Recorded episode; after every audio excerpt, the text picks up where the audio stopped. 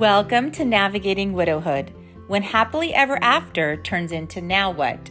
I'm your host, Julie Martella.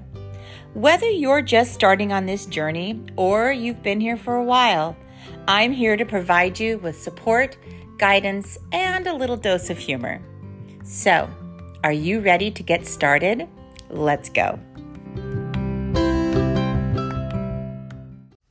Hello, fellow navigators, and welcome back.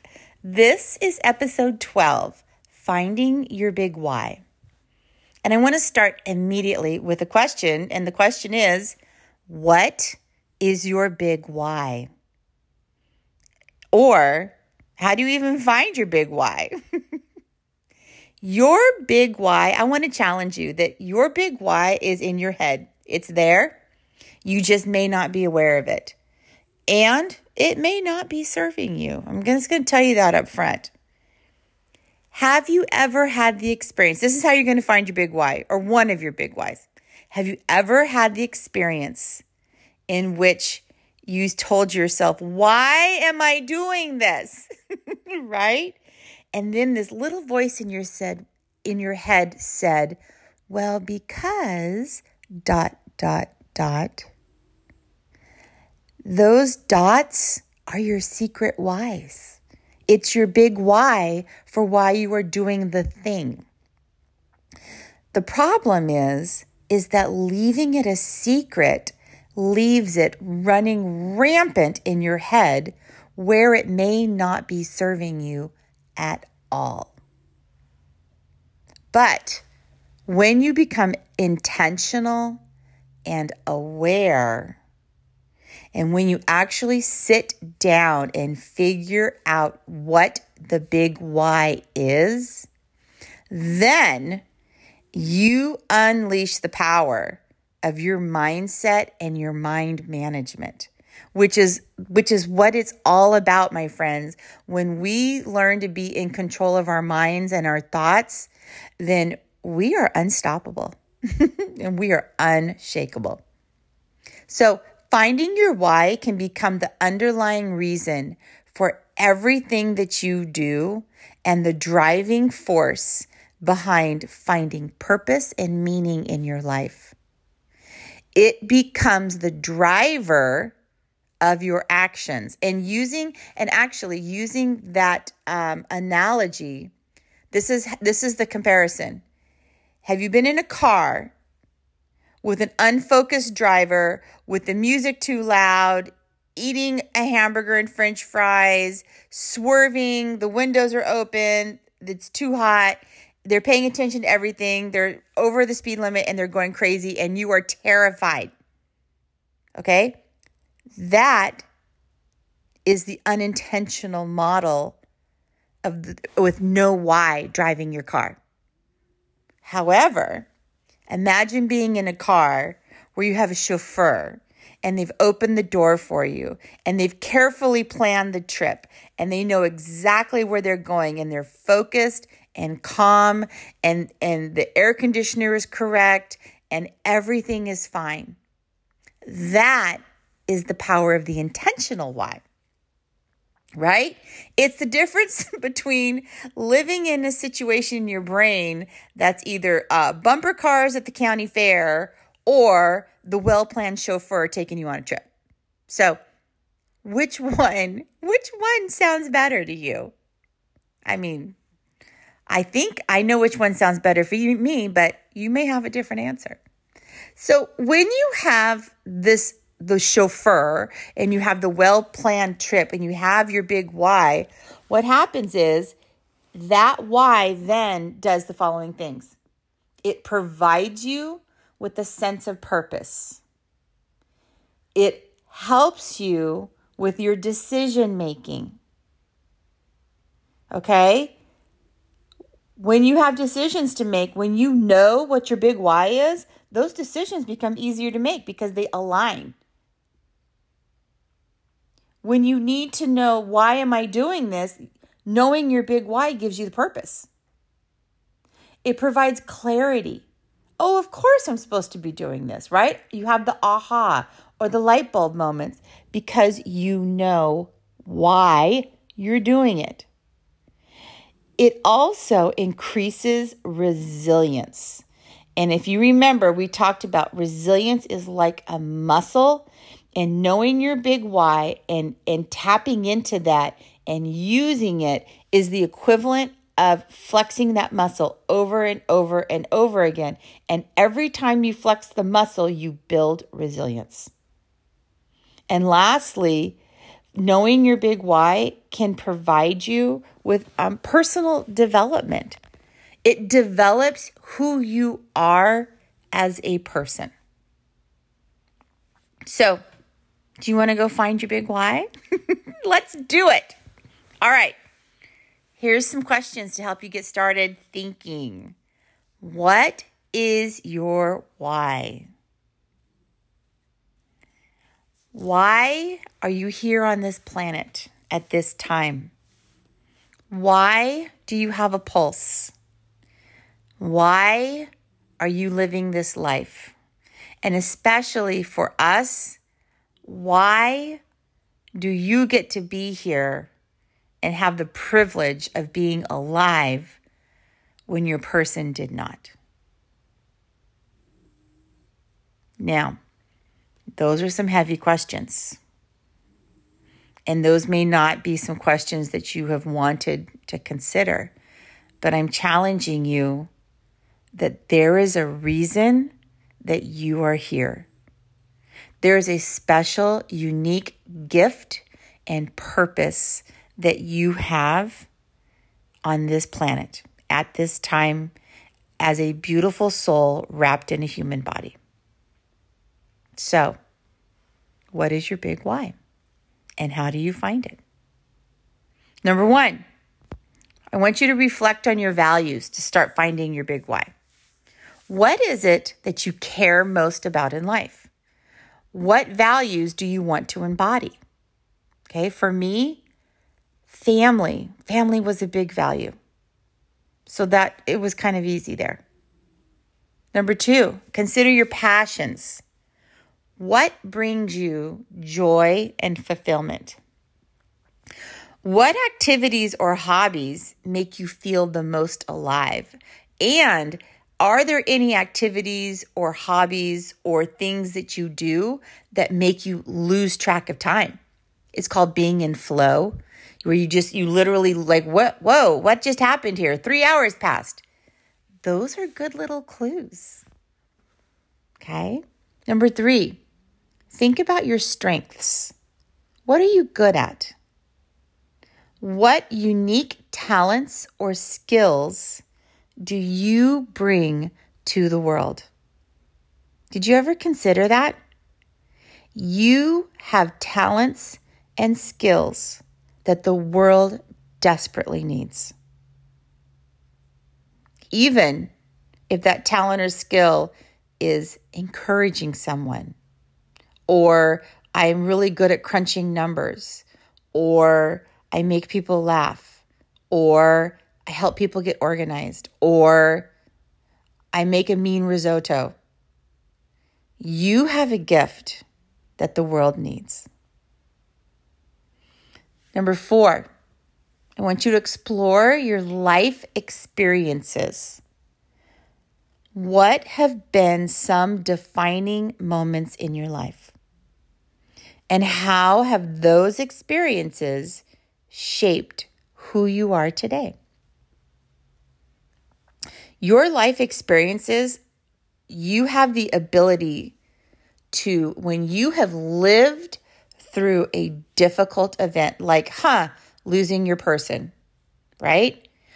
Now, I'm not talking about doing it right away, but what I'm saying is there's a period of healing, and then after you heal, there's a scar.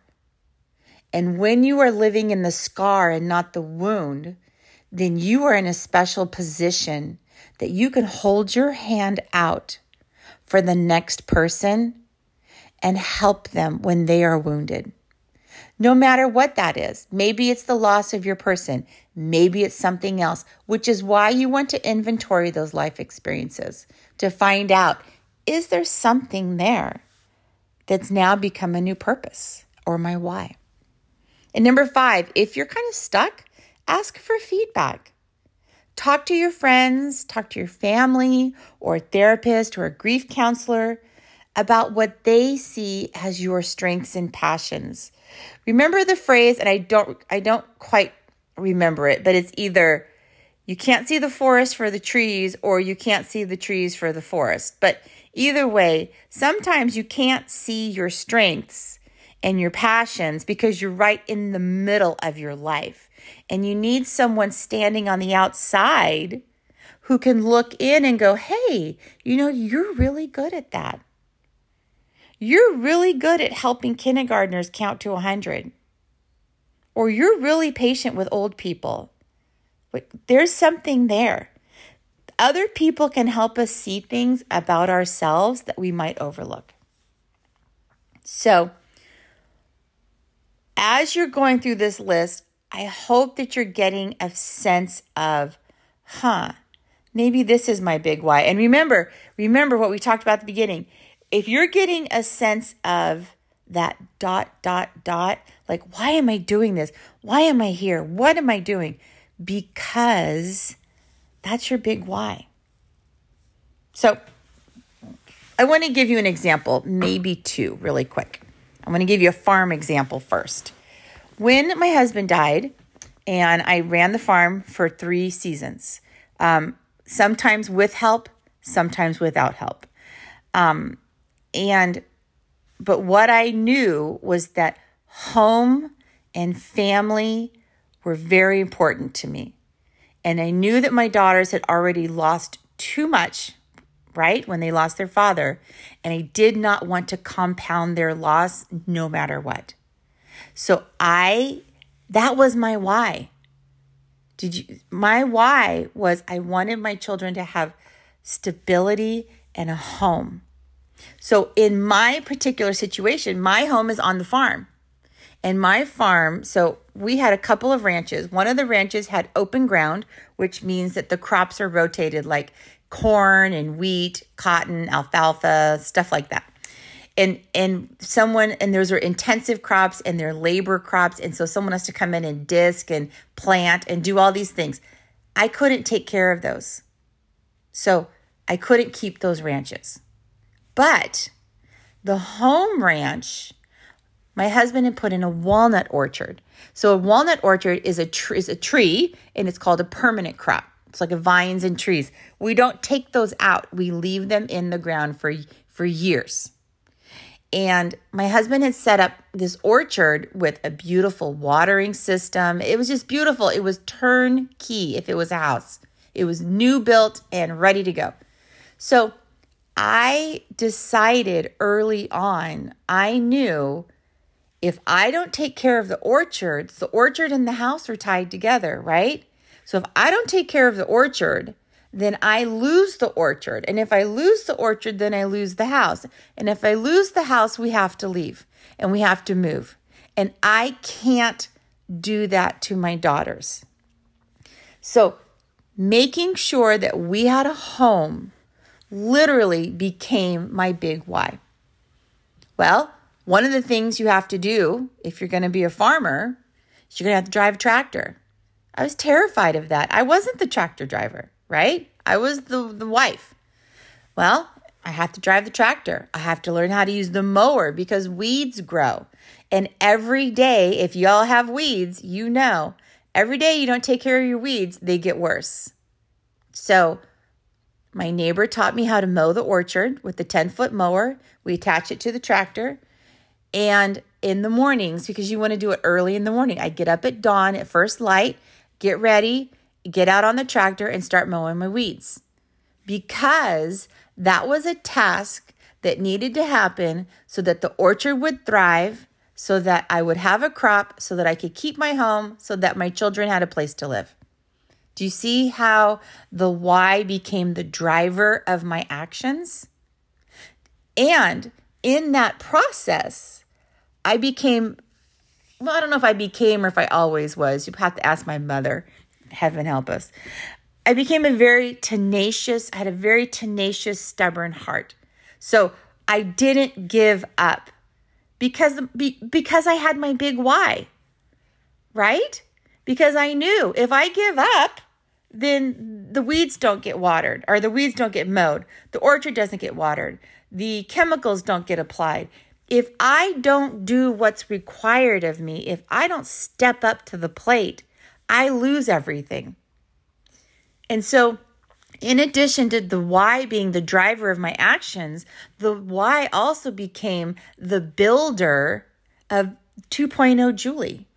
And it became how I created resilience and the tenacity of spirit of it of spirit. And it became I tapped into the stubbornness, which were qualities that probably would have gotten me in trouble a lot. And frankly, they still do. But they were also the qualities that saved us and allowed us to continue this life.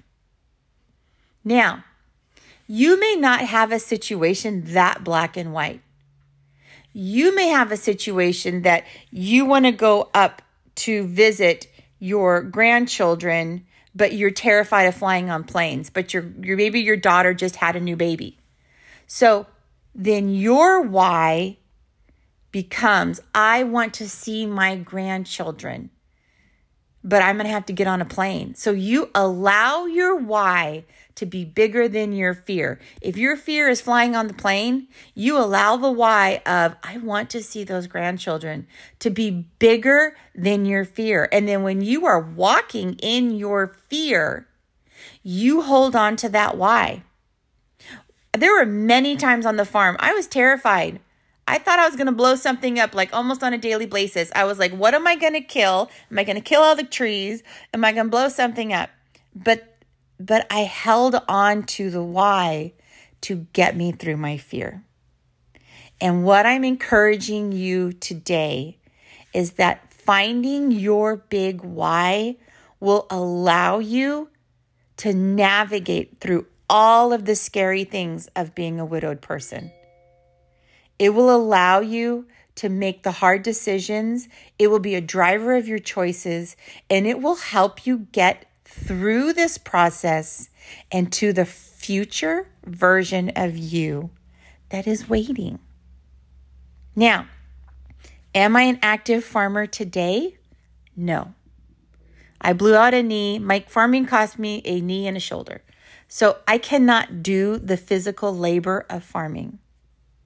However, the qualities and the characteristics that I developed in overcoming these obstacles have served me well in every other aspect of my life. And you, my friend, can do the same. All right. You have a good week. You work on finding that why, and I'll be back.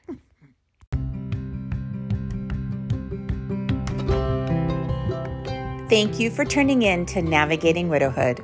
I hope this podcast has provided you with valuable insights and support as you navigate the challenges of Life 2.0. Please note that the information provided in this podcast is for educational purposes only and should not replace the medical advice from a qualified professional.